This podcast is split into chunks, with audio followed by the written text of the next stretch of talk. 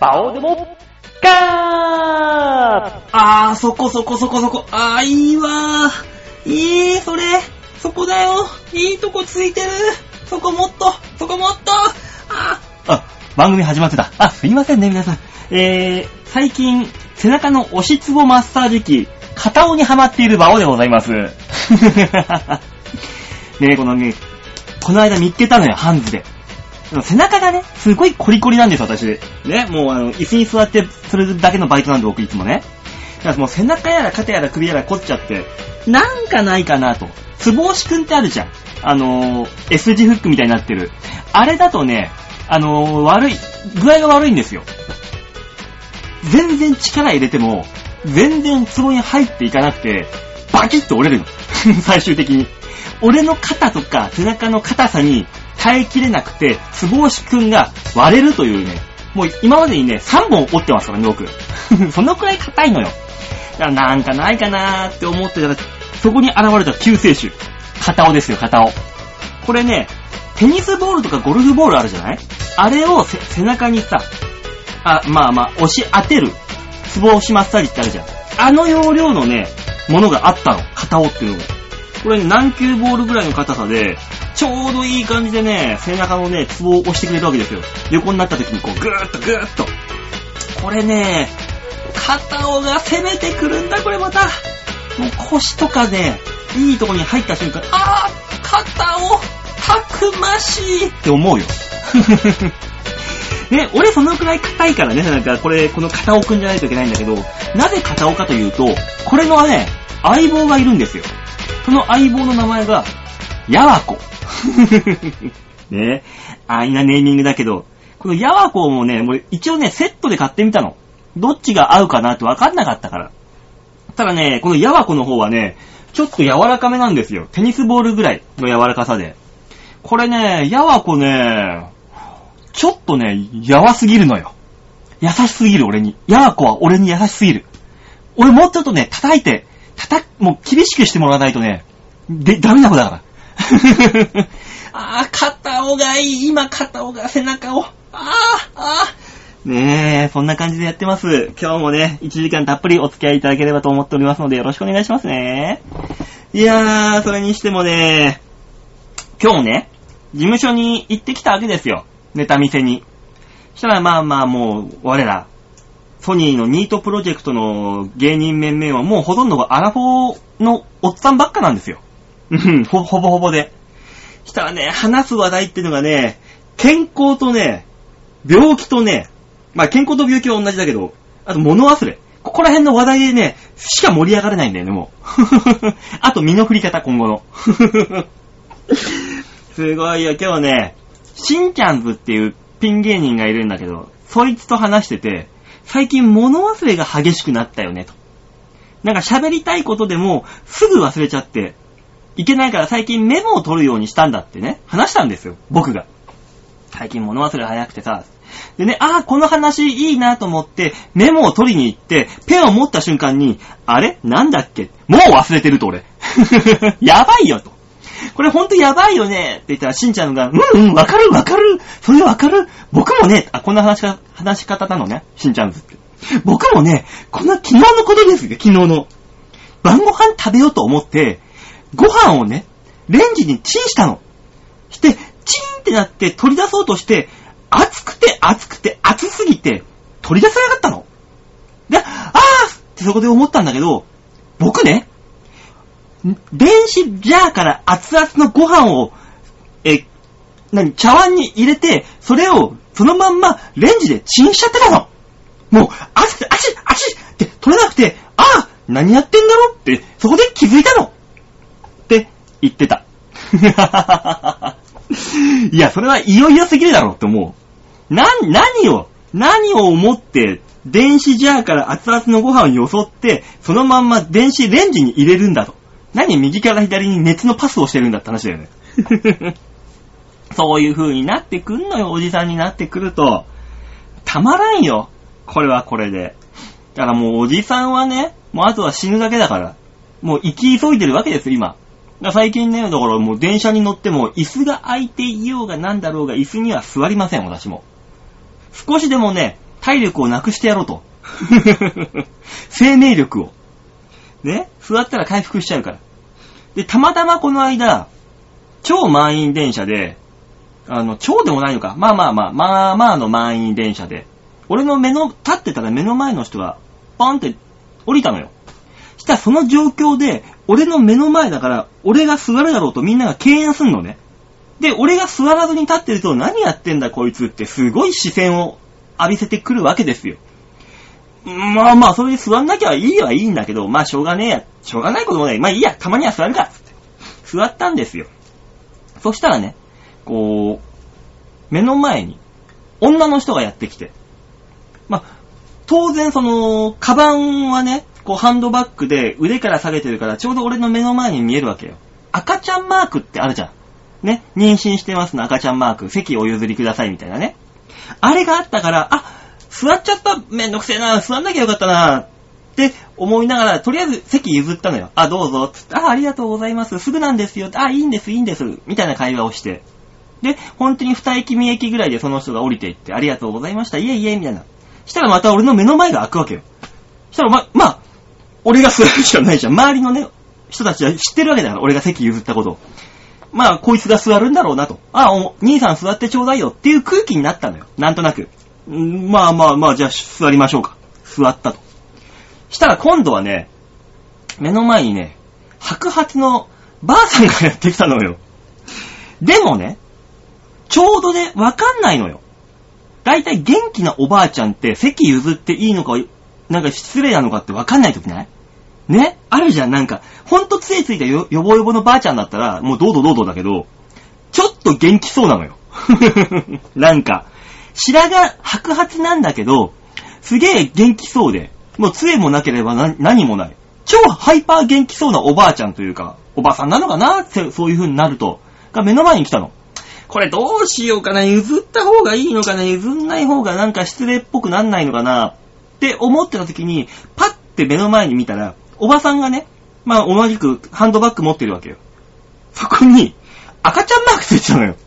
嘘だろこのババアって。だババアって言っちゃいけないよ。最、え、もう5、ね、でもね、見た目ね、60前後なのよ。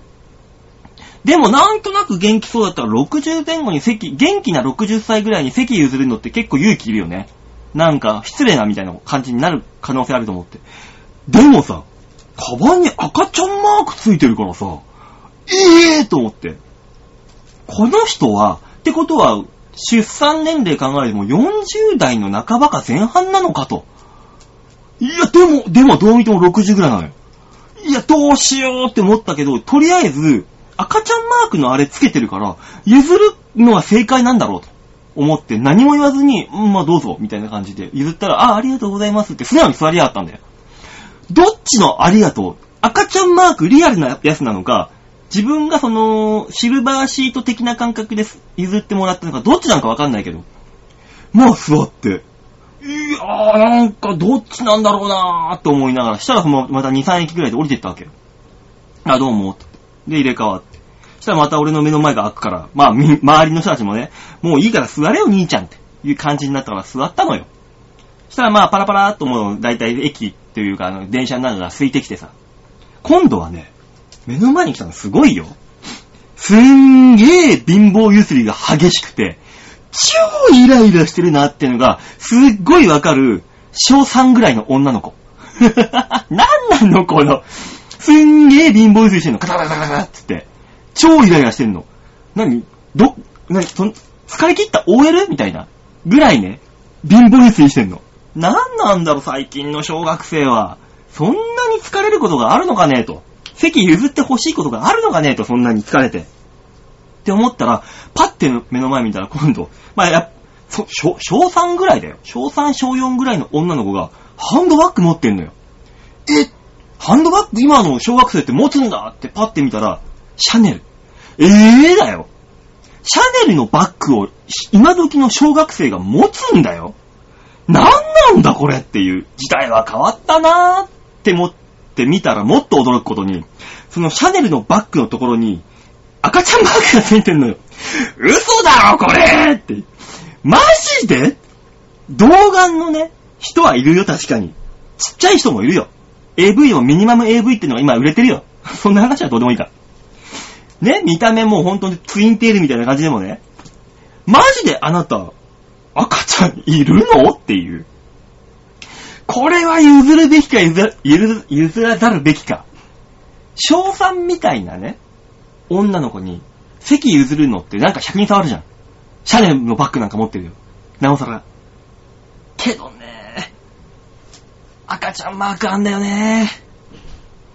だからもう、これは、譲れるのかな？と思って。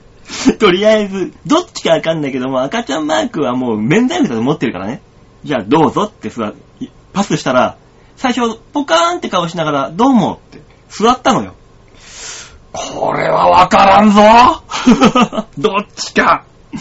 どっちだったかわかんないけど、とりあえず、1回の電車の中で俺3回妊婦に席を譲ったっていう経験がありました。妊婦かどうかわかんないけどね、後半2人はもうすすでに。いやー、だからもう何なんだろうね。もうだからもう座りたくなかったもん、どうせ、どうせ立ってる、立ってたんだろう、ほとんど立ってたんだよ、結局は。もう座んなくてもいいよっていう風になってたんだけど、うーん、まあ赤ちゃんマーク。皆さんもね、あの赤ちゃんマークがあったらとりあえず、譲ってあげよ。とりあえずでいいよ、もう。なんか知んないけど。ね。おばあちゃんでも赤ちゃんマークがあったら譲る。小学生でも赤ちゃんマークがあったら譲る。おっさんでも赤ちゃんマークつけてたら譲ってあげようじゃん。男か女か分かんない人もいるしね、最近。そんな話がありましたよっていうね、ことです。さあ、じゃあ曲行きましょうか。えーあ、そっか。これでマンスリーアーティスト今月ラストなんですね、4月だから。4月の25日月曜日配信で。あ、1ヶ月ありがとうございました。ねえ、人力車さん。相当苦しめられました、僕。そんなことはない、そんなことはない。ねえ、お互いウィンウィンの関係でいたかったんだけど、ウィンウィンになりましたこれ。うちの番組で。ねえ、改めて紹介しましょう。えー、この人力車さん。千葉県君津市の児童養護施設、育みの森君津の、えー子供たちの書いた詩に曲をつけて施設長さんが歌っております。施設の子供たちの理解を含める、えー深めるために、ライブ形式の講演も行っております。施設長自ら言っておりましたか？山崎箱や森田同時に負けない暗さです。番組にマッチしないとは思いますが、ご紹介よろしくお願いしまーす。ということでね、いただいた、えー、人力車さんのアルバム、僕は生きているプラス2。このプラス2ってなんだろうな？これは多分ね、チョアヘオ .com のホームページから多分ね、CD かなんかね、買えると思います。わかんなかったらチョアヘオの方に問い合わせてください。はーい。というわけで、今週も、この暗さに負けずに、僕のトーク、張り切ってやっていきたいと思いますので。さあ、聞いていただきましょう。今週の1曲目、人力車で、Dear、親愛なるあなたへ。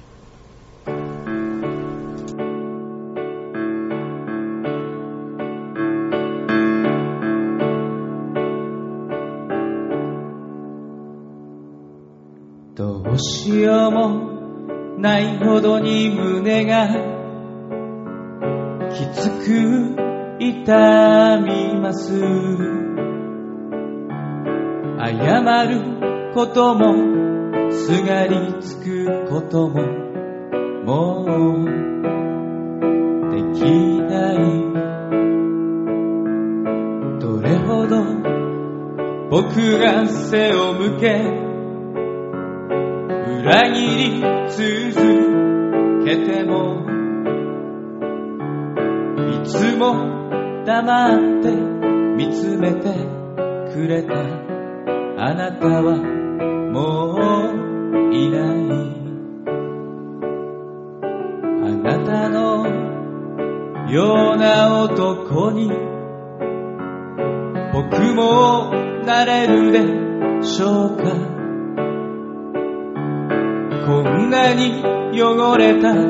僕でも本当にやり直せるでしょうか。悔やんで自分を憎んで。今僕は祈っていますせめて空の上のあなたに。心が届くことをあなたがいなくなって初めてわかった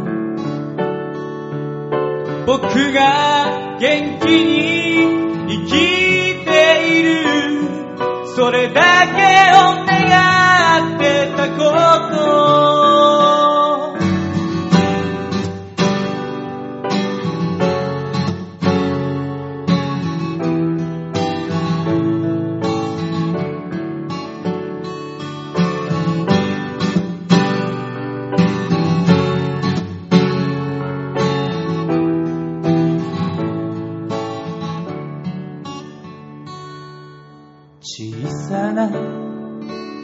から大きく広いその背中を時にはおぶさり時には叩きいつも見つめていた。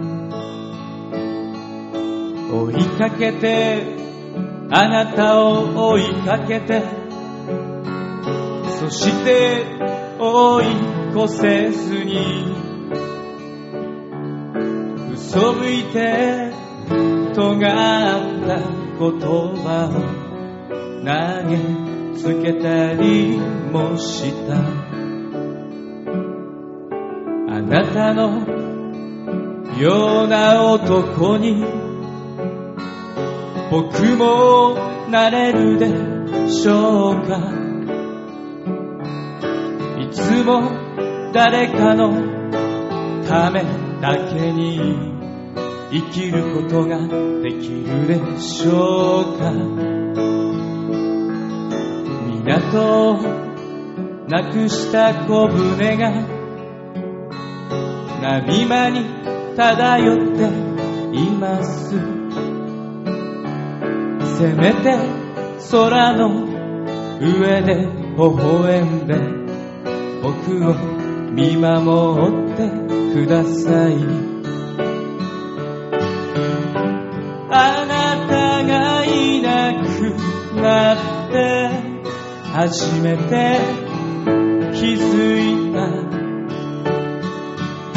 僕のすべてがあなたの愛に包まれてた。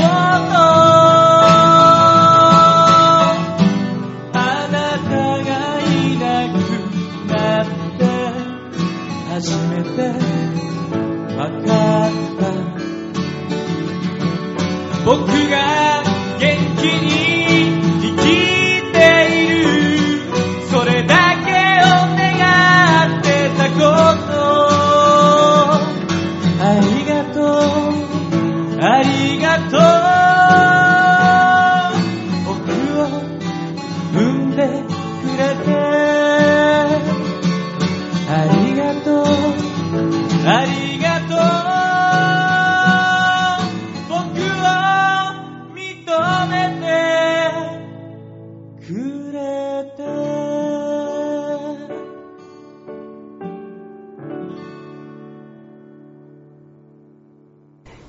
人力車で、Dear 親愛なるあなたへでした。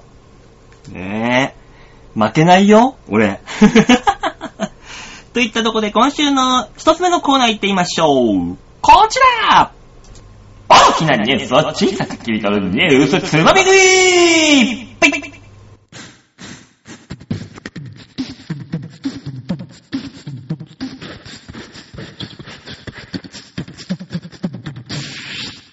さあ、ニュースつまみ食いのコーナーでございます。このコーナーは今週1週間にあったなんか面白そうなニュースをね、かいつまんでみんなにお届けするよーんっていうコーナーでございます。まず一つ目のニュースは、こちらアートネイチャーに問い合わせ相次ぐーというニュースが入ってきました。これどういうことかと。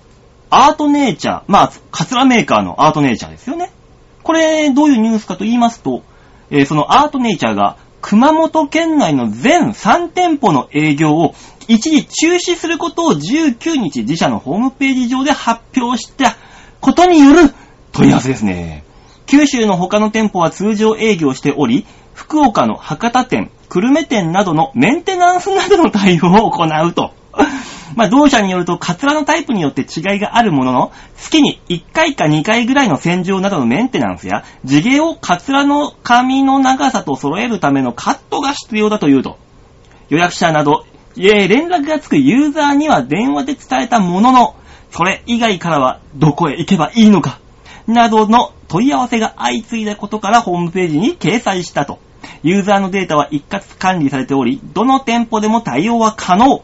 え同社広報部では、カツラを体の自分の一部と考えてメンテナンスが不可欠というお客様もいらっしゃるので、と話しているということですね。これは由々しき問題ですよ。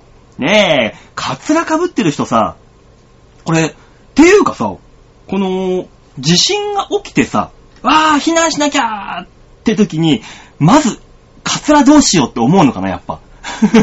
まず、ね、考え方として、まず、身の安全、家族の安全とかさ、じゃあ避難所どこだって時に、あ、カツラ持ってかなきゃ ってなるのかな水、乾パン、毛布、カツラ。これ避難所でさ、蒸れてしょうがないよ。だってカツラ脱げないわけじゃん。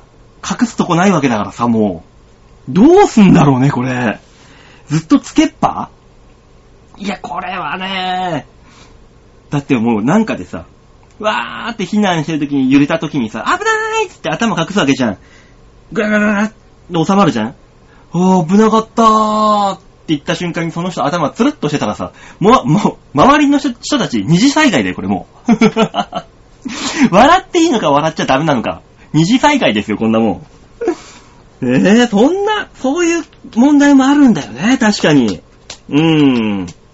これってさ、ある意味、あの、家のパソコンに、エロ画像か、エロ動画とかをさ、男の人ならさ、入れてると思うんですよ。もちろん。ね。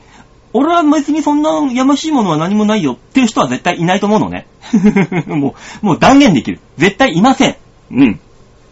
そういう人たちにもさ、まあ、地震でパソコン置いていく。まあまあ、エロ動画だったらいいか。もしこれが逆にね、もしも万が一、自分の命がどうにかなっちゃったっていう時に、この、ま、まず、悲しんでね、くれてると思う、くれると思うんですよ、家族とかは。ね、ああ、うちの子がね、よく使ってたパソコンだわー、つって、遺品整理で中見た瞬間に、どえらいのが出てきてしまった時に、本当に悲しんでくれるんだろうかと。これがね、まだまともなやつだったらいいですよ。ちょっと歪んだ性癖の ものが出てきたら、ね、なんかタコと戯れるとかさ、うなぎと戯れるとかさ、もし出てきた時に、本当に家族は悲しんでくれるのだろうか。そう考えた時に、このアートネイチャー、カツラもね、なんか似通ったのものがね、感じられるんです、僕。だからあの、避難所でカツラを被ってる方、もうね、逆に言えばそこでカミングアウトするタイミングかもしんないよ。もう、緊急事態だから、そんな誰もね、あなたの頭に毛髪があろうがなかろうが、もうあんま関係なくなってるはずだから。カミングアウトするにはいいのかもしれないね、タイミング的に。うん。もしも、それがダメだったら、えー、あなたのデータはアートネイチャーに全て一括管理されてるので、機会があったら、どっか空いてるアートネイチャーにぜひ足を運んでくださいませ。といったところで、続いてのニュース。歪んだ、不謹慎狩りという、これもね、ちょっと震災関連のニュースなんですね。これあのね、不謹慎狩り、ね、先週もちょっと話しましたけども、その、自粛しろとかさ、なんかね、言うのはまた、の、まあ、近い話なのかな。今回はですね、19日、タレントのさえこさん、まあ、この、ダルビッシュ投手の元嫁さんね、熊本の被災者のために、500万2000円を寄付したことを明らかにしたと。これは立派なことですよ、立派なこと。うん。だが、ブログに掲載した金額入りの振込受付書に対して、ネット、まあその、500万2000円払いましたよ、振り込みましたよっていうその明細書ね、をブログに載せた、載せたらしいと。そうしたらネット上では、いちいち出すな。好感度を上げたいのか？と批判する声が。こんな歪んだ不審き、不、え、不謹慎狩りが横行していると。で、熊本で実際に被災したタレントさんの井上晴美さん。ね、これも昔ね、おっぱいの大きいグラビアでね、可愛かったよ。うん。えー誹謗中傷が浴びせられる異常さだ。え、なんで？だって被災した本人がブログをこんな状況で今、避難所にいますとか、そういうことを書いてるんでしょ？なんで誹謗中傷がその本人に浴びせら、浴びせさせられるの？えーこの他被災地にエールを送った藤原紀香や、紀香さんや西内まりやさん、えー、上地雄介さんも、ラも袋叩きに合っている。おなんで？一体何が問題なのか？うん。何が問題なのこれ？え、まあまあまあ、このさやこさんに関しては私にも今できることを子供たちもお小遣いを貯金して1000円ずつ家族みんなで募金させていただきます。家族みんなで祈りますとメッセージを入れて掲載した申し込み受付書の金額は、500万2000円。まあすごいもんですよ。で、ネット上では、いちいち見せなくていい好感度上げるためにやってんだって言っている。中には、えダルビッシュ有からむしり取った月500万の養育費の一部だろどうせ。あぶくぜにやんなもん。みたいな声もあったと。ひどいね、これは。最後と交際中の資産2000億円男、えー、の、じゃあ、サエコさんと交際中の資産2000億円男、前澤友作氏。あ、そうなの？資産2000億も持ってんの、今。サエコさんの付き合ってる人、男って。すげえな。同様の手法で1000万円を寄付。おおこれもすごい。こちらにも非難が、批判が集まってる。いいじゃん。なんで批判されんのそれ。え？片岡愛之助さんと結婚したばかりの藤原ののりかさんは、ブログで被災地にエールを送るも、え自分に酔っているとか、反発を招き、問題箇所を削除した。なんでだよ？いいじゃないの、こんなの。え？この日も、ファンから藤原のりかさんが疲れは溜まっていませんか？と心配されて、睡眠はあまり取れていませんが、と、80分睡眠であることを告白。おお、大変だね。ね、そしたらネット住民からは、寝てないアピールをするなとまた袋叩きにされた。いや、聞かれたからさ、答え、答えただけじゃん。なんでそうなっちゃうのよ。不謹慎狩り、これは嫌だねえ、なんだろう。いい格好しやがってっていう、うさばらしに書き込んでることが多いと。うん、まあまあそうなんだろうね。うん。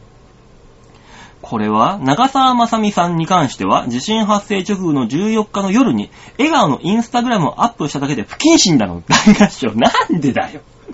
あ、タレントさんなんだからいいじゃん、笑顔のインスタアップしたって。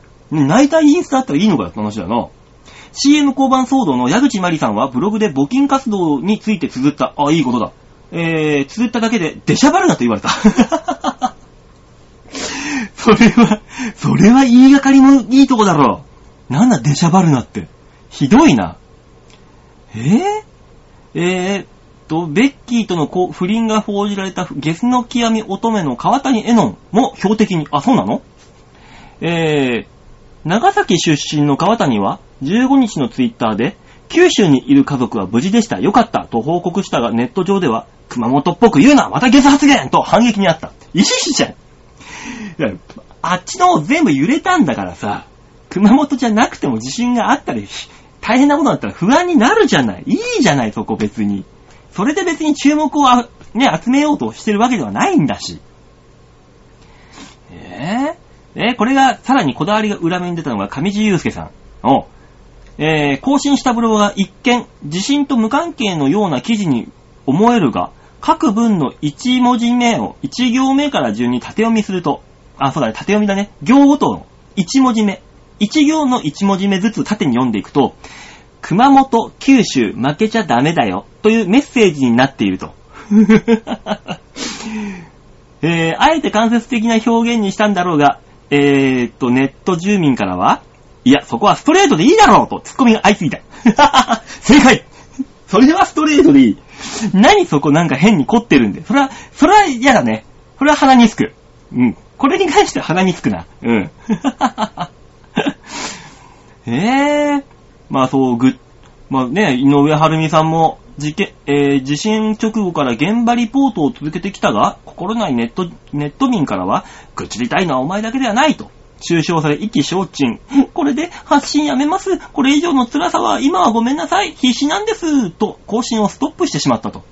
だから、いいじゃん。もう被災してる人、本人がさ、こういう状況なんですよっていうのをアピールというかね、ちゃんと知らせてくれてるだけなんだから。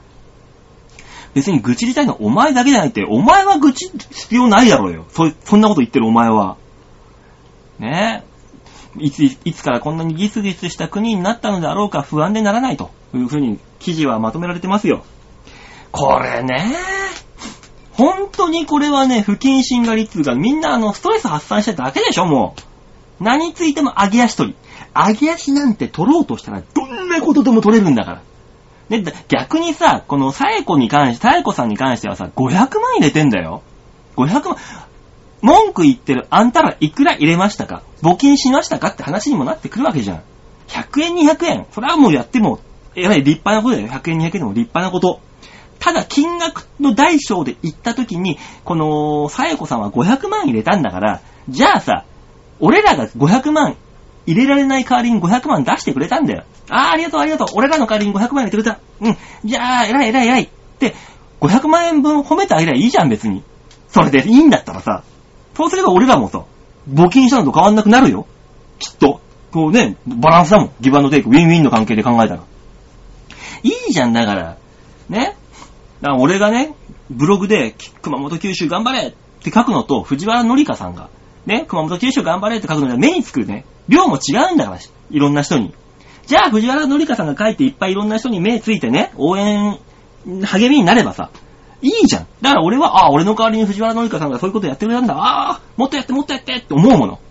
俺の代わりに。俺がやったって何もなんない、なんないけども、向こうがやったらなんとかなるんだから。それをなんかさ、何？目立目立ちたいのかとかさ、そういうことじゃないじゃない。な？そこはね、だから本当にもう、有名代金でいいじゃない。払ってんだからさ、もう向こうは。文句言わなくたって。ね？じゃそこら辺はもうちょっとみんな、こういう時期なんだし、大きな心で見ていかない？うん、俺はそう思うんだけどな。じゃあ、そんなとこで続いてのニュース行きましょう。こちら。離婚して欲しいのね、最後あの芸能ニュースで行きましょう。さあ、このほ離婚して欲しいの懐かしいね、この、ね、何、このパッケージ感というかギャグというか。ミソジグラビア女優として呼ばれていた星野亜紀さんと、じえー2011年に連撃結婚した13歳年下の競馬騎手三浦康生との完全別居が聞こえてきたというニュース。ねえ、これ当時にね、話題になったもんね。我ら競馬業界の中でもね、相当すごかったもん、いろんな裏話が流れて。言えないけどね、絶対に。星野は2012年に長女を出産。その後、ネットオークションで実際には落札していない商品を落札したとブログに虚偽の書き込みをする通称ペニオク事件が発覚。その影響で星野は活動自粛となっていたとこに、夫である三浦康生ジョッキーの女遊びがスクープされた。うん、まあ当時の話だね、これ。その当時から離婚を危ぶむ声が多数ありましたと。三浦ジョッキーが星野と結婚したのは21歳の時。そうなんだよね。だから、三浦康生が21歳だよ。で、星野秋が34歳。ね？で、しかもグラビア。おっぱいもエッチカップいっぱいある。女遊びを許せない星野と遊びたい盛りの三浦との間に亀裂が入るのも当然と。結婚後は、えー競馬ジョッキーとしての成績も上がらず、それが星野のせいにもされていました。星野はママタレとしての第一歩を踏み出した途端にペニオク詐欺に関わったとして、えー芸能界から姿を消したと。えー若い三浦ジョッキーは星野が重荷になっていたのかもしれないとそんな。ね。二人は茨城のトレーニングセンターの近所で生活をしておりましたが、現在星野は長女と一緒に世田谷の実家に戻ってしまっております。以前は週末になると三浦ジョッキーが星野の家に通っていましたが、今は新しい女性が現れたようで、最近は星野の家には現れない。二人は離婚間近です。というニュースなんですが、これね、ジョッキーなんて21歳とかさ、ジョッキーなんてさ、中卒でみんなね、その競馬学校に3年間通って、そのまんま、ジョッキーになるわけよ。だからもう、女なんか知る余地もなく、ねその、思春期を競馬学校っていうさ、あんな密閉されたさ、少人数の男たちしかいないような中で厳しいトレーニングをしてやっとデビューしました。で、三浦康生ジョッキーね、デビューして、もうすば、もう滝豊2世だって言われるぐらいね、すごいジョッキーだ。で、成績上げたの2年目で100勝とかして、ボーンと。した時に、調子がいい時にね、お金も手に入った。それで。時に、おっぱいの大きなグラビアアイドルがやってきたと。向こうから。ね。グラビアアイドル、有名、可愛い、おっぱいがある。カモはネギショってしょ、やってくるわけですよ、こんなもん。そこで初めてね、相手した女性がそんなね、もう超高級、もう、物件で言ったら正常の一等一等地ですよ、こんなもん。そんな物件が転がって、転がり込んできたらもう、馬に乗るよりも星野に乗るでしょう。それで当時ね、一気に成績がガタガタガタガタと落ちて、本当に寝る間も惜しんでやってんじゃねえか、こいつらっていうね。いや、もうしょうがないんだけどさ、もうそこはもうそういう環境からね、一気に女性を知ってしまって。ね、もう猿ですよ、猿。もう最初。最初の男は猿ですよ。しょうがない、これは。な時にですよ。ね、いろいろ問題があって、遊びたい盛り、女子高生と茨城のトレセン近くのカラオケボックスでね、遊んでるところをね、あのースクープされたりとか、ね、いろいろありましたけども、これはどうなんだろう、やっぱね、ハングリー精神ですよ。なんかハングリー精神が欠けてるからね、みんな頑張ろうっていう。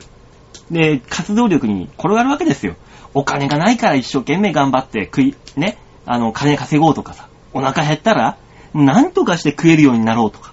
で、女にモテなかったらモモテるためになんとかしようとか。って思うわけですよ。男なんて。金はある。女はいる。仕事も順調。じゃあもう、何にも満たされないから、もうなんか違う背徳感のあることをするしかなくなってくるわけよ、楽しみが。そこで、新しく女遊びに走っちゃったんだろうね、三浦ジョッキーが。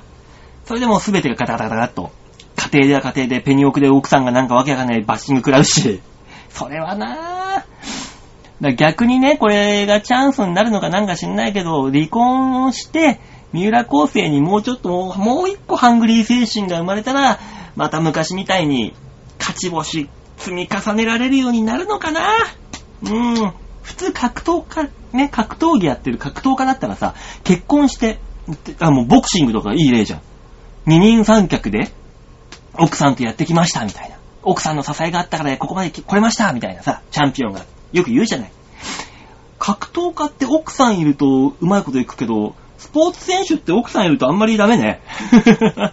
野球選手も、なんか女子アナと結婚しちゃすぐ別れたりみたいなね。タレントと結婚したらすぐ別れみたいな。なんかそういうのあるけど、どうなんだろうね。まあ、何にしてもね、そんなハングリーな男たち、ね、もうやる気に満ち溢れたハングリーな男たちを、本当に見たければ、ぜひぜひ、売れない、金がない、モテない、そんな奴らが自分のしのぎを削る戦火はビーチ部。ね、こちらの方にお笑いライブやっておりますので、ぜひぜひ足を運んでいただければ、そんなハングリーな男たちを捕まえることが、ゲットすることができるかもしんない未来の、ね、M1 スター、キングオブコントスター、R1 スターがあそこの中には、このソニー、センカービーチ部には眠っている可能性があるかもしれなくもないかもしれない。なので、ぜひぜひ、センカービーチ部の方に足を運んでくださいませ。と告知をしたところで、今週のニュースつまみ食いのコーナーでございました。さあ、曲行きましょうかね。それでは、今週の2曲目。人力車で、生きる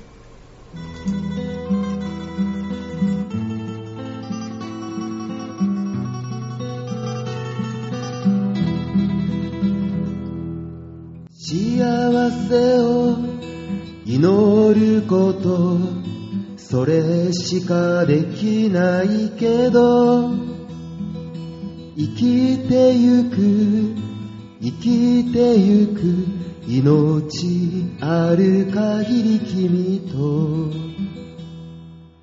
どこまでもどこまでも君のそばにいたい。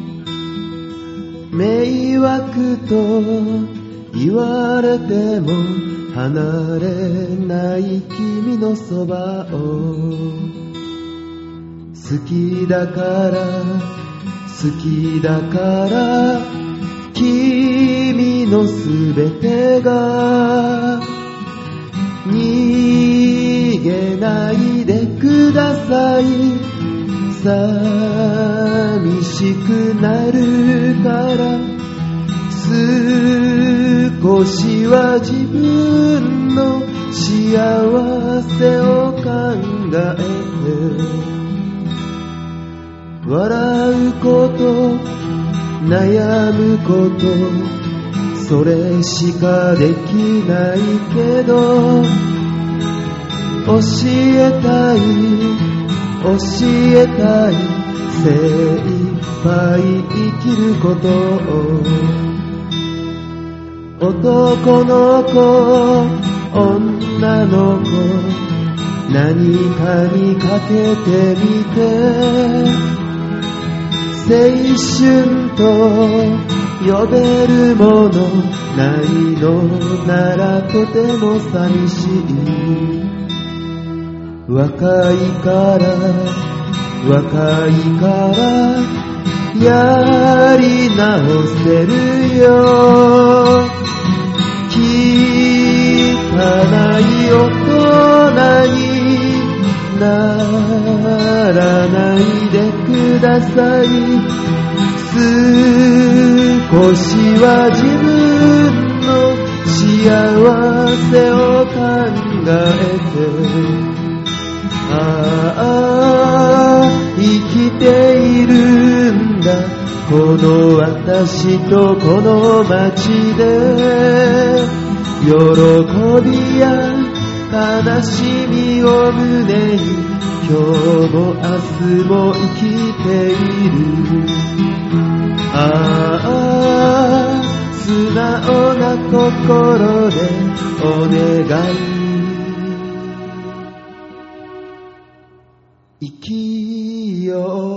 よ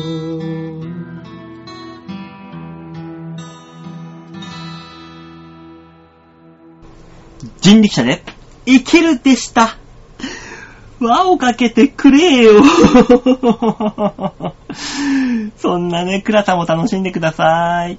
といったとこで、続いてのコーナーは、こちら。パワーメーターあっちいぽい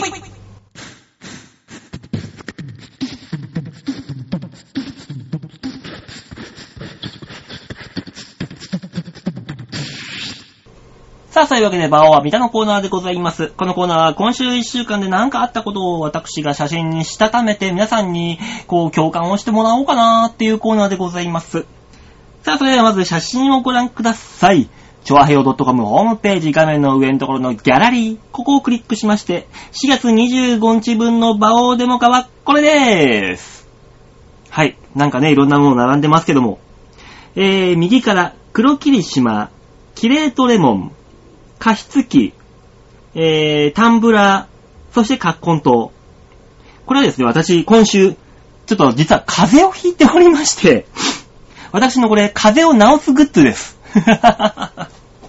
いや、あのね、おっと、水曜日ぐらいにさ、目覚めたらさ、喉痛くてさ、なんだろうな、やだな、やだな、怖いな、怖いな、怖いな、来んのかな、来んのかな、なんかいんのかな、ややだな、やだな、あーって思ったら、風邪ひいてました。俺もうさ、久しぶりにあの、鼻から、喉と鼻同時に来てさ、風が。鼻水たらったら、もう水っ鼻ですよ。たらったら来るし、もう喉は痛いしさ、これはいかんってことで、ちょうど木曜日休みだったの。だからね、もう本当はこの日木曜日に、大井競馬場にね、本当は 行きたかったんだけど、それも我慢して、自粛して1日で風邪を治してやろうと。いうことでね、私の取った手段、1日で治す風邪グッズ、これ。まず風のメカニズムとして、体温がね、1度下がると、体の免疫力、抵抗力っていうのが、えっ、と、10、10倍落ちる、10分の1落ちるらしいんですよ。だから、寒いとこにいると、体温が下がるでしょ？それで免疫力が落ちて風邪をひくらしいと。で、逆に体温を1度上げると、その免疫力が10倍になるらしいんですよ。だからその1度下がったところから1度上がったところまでってことは、およそ100倍免疫力が上がるわけ。体を温めることによって。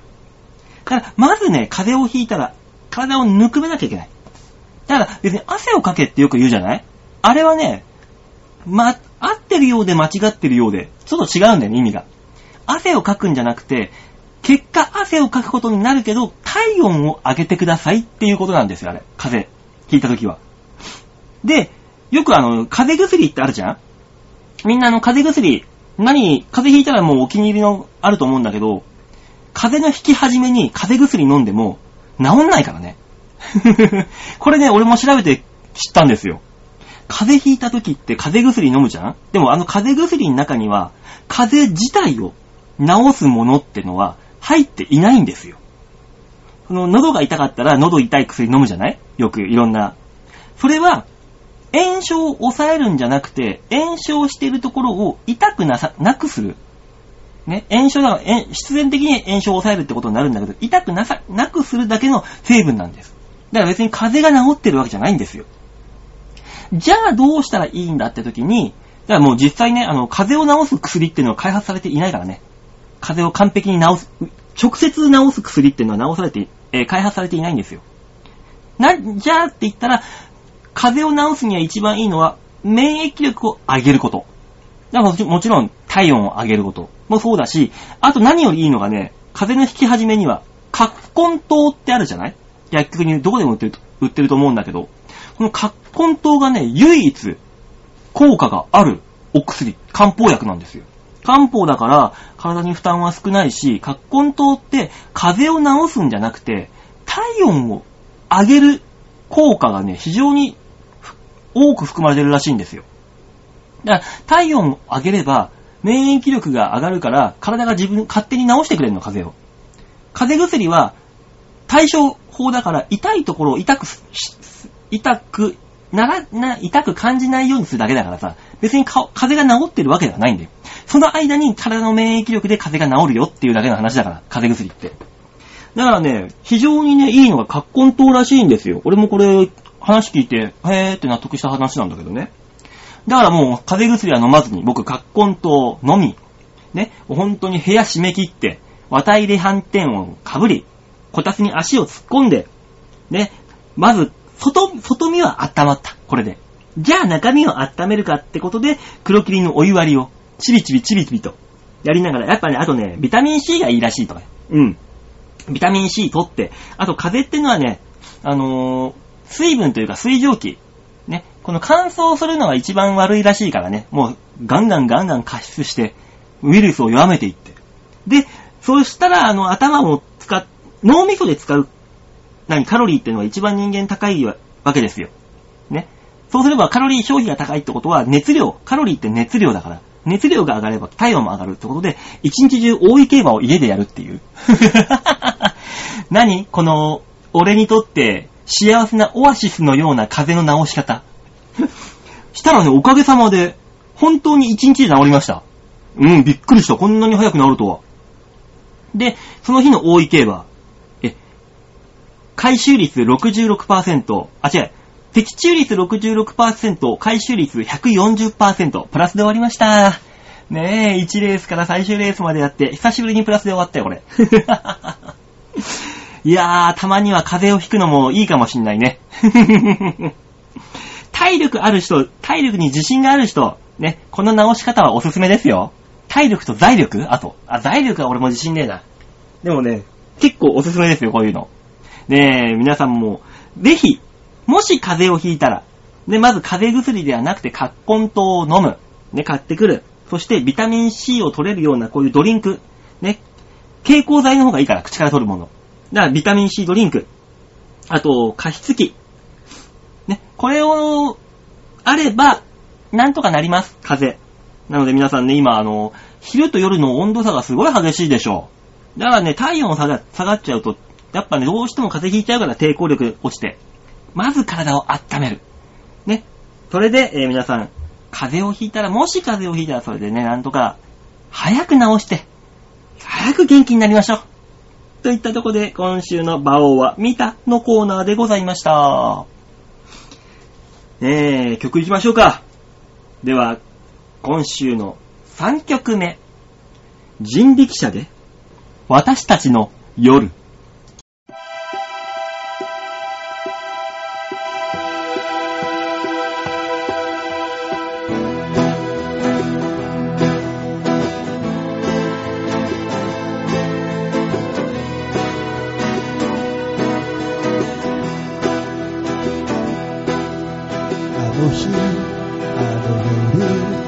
私と同じような仲間に会いました。それはそれは生まれて初めてで緊張していました。でもねすぐに仲良くなりました。それからずっと夜遊びしました。そこでは体に悪いシナタバコに集会いろいろやりました。そんなことをして夜を楽しんだ。今思えば大人たちにはわからない楽しさだった楽しさだった楽しさだった。大人たちには子供の気持ちが分かっていないと私は思う。だからといってその遊びがいいことだとは思わない。私だって私だってそんなことそんなをことをするためすにるために生まれたんじゃない。生きてきたんじゃない？できたんじゃない？そんなことを。そんなことを。するためすにるために。私たちの夜。でもねこんでなもねこんな。ことしていなかっこたら。としていなかった。今の私。今の私。生きていなかった私だって私だってそんなことそんなをことをするためにするために生まれたんじゃない。生きてきたんじゃない。できたんじゃない。そんなことそんなをことをするためにするために私たちの夜でもねこんでなもねこんなことしていなかっこたらとしていなかった今の私今の私生きていなかった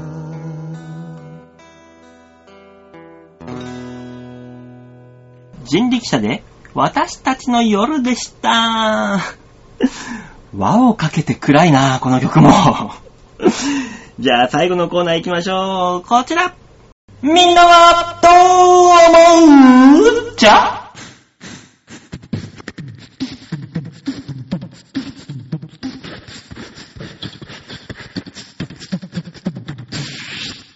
さあ、そういうわけでみんなはどう思うのコーナーでございます。このコーナーは皆さんからいただいたメール、えーこれを読んで、ああだこうだやろうっていうね、コールレスポンス、唯一、えー皆さんと僕が繋がれるコーナーでございます。繋がりたいみんなからね、メールをもらってるわけです。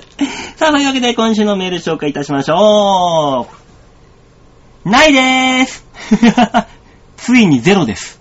ついに恐れていたことが起きてしまいました。メールがない。ねえ。もう、さっきも、今、もうちょうど今さっき言ったけど、僕と皆さんが繋がることができるコーナーです。繋がりたい人は、一人もいないんだね。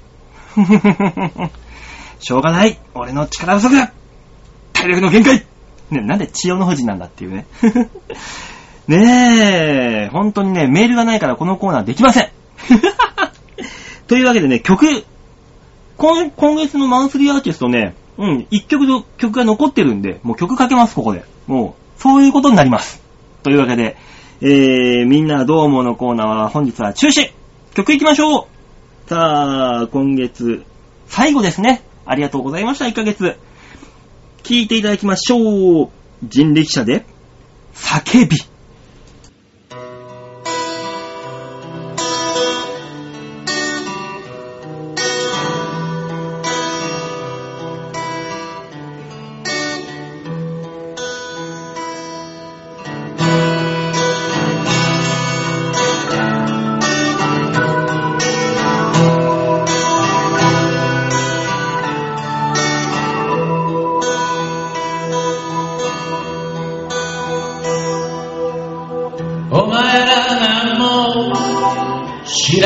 せにええ加減なことを抜かすな。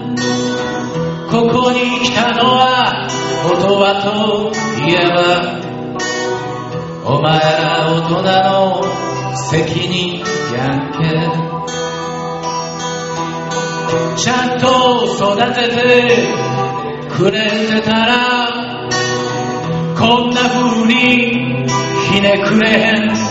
ちゃんと育てられもせんせに産み上がって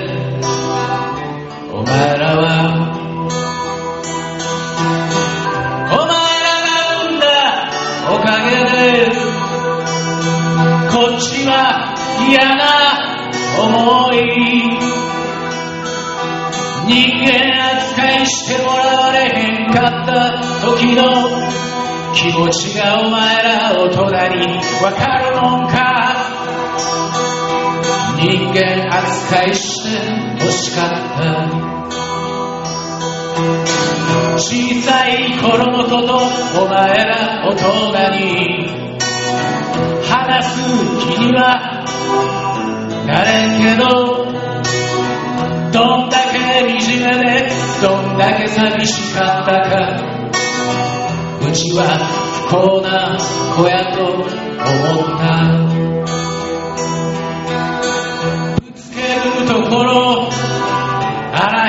からだんだん腹立ってそしたらいつの間にか嫌われ避けられはみにされていた。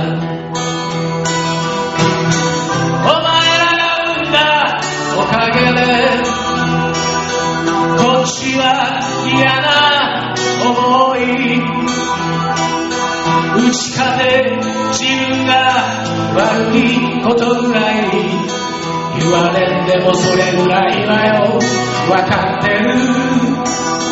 そやけどそやけどお前ら大人の？汚い嘘つきや。人間扱いして欲しかった。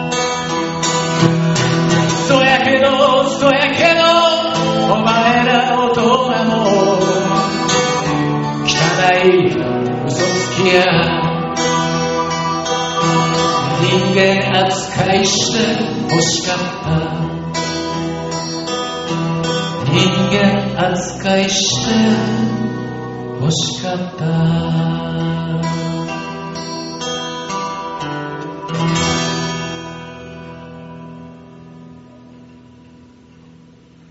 人力車で叫びでしたって言ったところでエンディングです。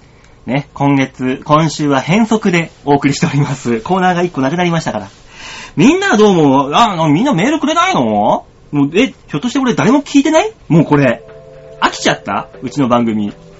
えー、じゃあ最後のチャンス、お送りください。ね？あのー、お題メールにしましょうか。こういうお題で僕が出すんで皆さん、ね、あー、はいはいってなったら、お返事するみたいな。じゃあね、あのー、さっき話題に出たね、この、あなたの、か、あ、なんだろうな、風の直し方聞聞いてもしょうがないよね。あ、じゃあ、オープニングで僕話した赤ちゃんマークの話したじゃん。あれがね、俺もう、俺の中で半分騙されたと思ってんだよね。なんか半分。だから、皆さん、あー、なんか騙されたーって最近思ったこと、ね、これあったらメールください。お願いします。あー、なんか騙されたっていうね。はい、宛先は、超和平洋 .com のホームページ画面の上のところにお便りってとこありますんで、そこをクリックしまして、必ず場をデモか番組宛てによろしくお願いいたします。ね。まあ、告知することも早々にございませんので。ねえ、本当にメールがないとね、困ってしまうんですよ。うーん、だからもうね、お笑いのライブもね、このラジオも一緒で、聞いてる皆さんとやってる僕が一緒に作り上げるもんなんです。頑張りましょうよ 何を俺は強要してるんだろうっていう 気もしますけどもね。うん。まあまあまあ、そんな感じありますので、もし皆さんよかったら、えー、メールくれたら嬉しいかな。僕もやりがいが出るよ。といったところで今週はこの辺でお別れでございます。また来週お会いいたしましょう。ではでは、ララバイ